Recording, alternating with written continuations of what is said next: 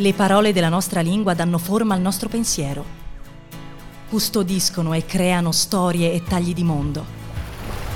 Stai ascoltando Una Parola al Giorno, un podcast di una parola al giorno punto it e Bonfire, che ti accompagna fra usi, sfumature, curiosità e trascorsi di parole note e meno note.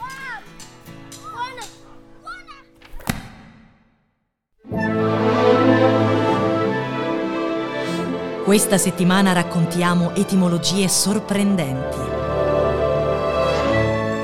Oggi, moneta. La storia di questa parola è stupefacente. Infatti era in origine un epiteto di Giunone, nato in un frangente storico molto particolare, che ci giunge un po' romanzato, ma i romanzi antichi sono sempre interessanti. Correva l'anno trecentonovanta avanti Cristo e i Galli Senoni, guidati da Brenno, stavano assediando il Campidoglio. Ma come ci erano arrivati? Poco tempo prima, l'espansione dei Galli era giunta a bussare alle porte di Chiusi, la qual città aveva chiesto aiuto a Roma. Roma mandò tre diplomatici per cercare di trattare quei Galli, ma invano. Cioè, uno dei diplomatici, tratto fuori il pugnale, aveva ucciso uno dei capi dei Galli, che come mossa diplomatica fa un po' acqua. I tre riuscirono a tornare a Roma. Brenno, eccependo una violazione del costume sulle ambascerie, che tendenzialmente dovrebbero essere un po' meno aggressive, richiese a gran voce la testa dei tre, i quali però non solo non vennero consegnati, ma furono insigniti di importanti cariche pubbliche. Calcato in capo l'elmo con le ali, tale a quello di Asterix, Brenno radunò i suoi uomini, lasciò Chiusi libera e marciò invece verso Roma a spada sguainata. Roma si trovava quindi nella situazione di chi si vede caricare da un rinoceronte e davanti all'imminente attacco la gente iniziò a fuggire. Il Senato tentò una leva generale e preparò le difese. Purtroppo il supereroe di Roma, Furio Camillo, era in esilio, per cause curiosamente non accertate. Ovviamente fu subito richiamato, ma dannazione, ci avrebbe messo un po' per mettere insieme un esercito e arrivare. Le prime forze schierate per fronteggiare i Galli furono spazzate via e Brenno e i suoi irruppero nella città e la saccheggiarono, facendo fuori tutti i vecchi senatori che, soli, attendevano nella curia. Ma resisteva ancora il Campidoglio, rocca in cui i Romani proteggevano i loro templi e il loro oro. Non era facile penetrare il Campidoglio. La leggenda vuole che i Galli avessero però trovato o scavato un passaggio segreto, attraverso cui far breccia nelle ultime difese romane.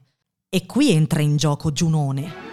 Animali sacri alla dea, che vivevano nel suo tempio, erano le oche, poiché sacre, praticamente gli unici animali che ancora non erano caduti sotto la fame degli assediati.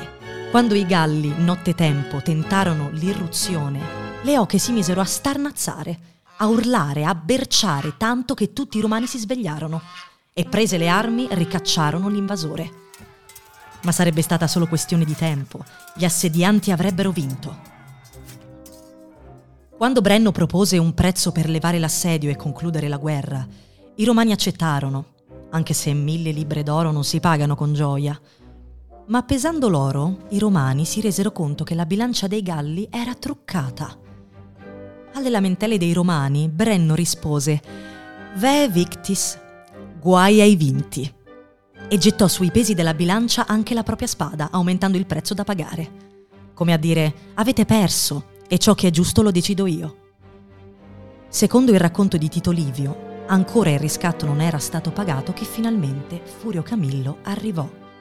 E arrivando al Campidoglio sguainò la spada sotto al naso di Brenno dicendo «Non auro sed ferro recuperanda est patria». Non è con l'oro ma col ferro che si riscatta la patria. Ci fu una gran battaglia e i Galli furono ricacciati a nord. Secondo altri Brenno riuscì a fuggire e a portarsi tutto via. Ma comunque Giunone si era ben guadagnata il suo appellativo, moneta, cioè colei che avverte, dal verbo monere, visto che era grazie all'avvertimento delle sue oche che Roma non era caduta. E quando sul Campidoglio fu aperta la zecca, proprio a due passi dal tempio di Giunone Moneta, ci volle poco perché si iniziasse a chiamare moneta il denaro che lì veniva coniato. Quando davanti al distributore di caffè ti domandi se hai in tasca qualche moneta o canticchi una canzone inglese che parla di money, usi quella parola perché duemilaquattrocento anni fa delle oche hanno fatto casino la notte giusta.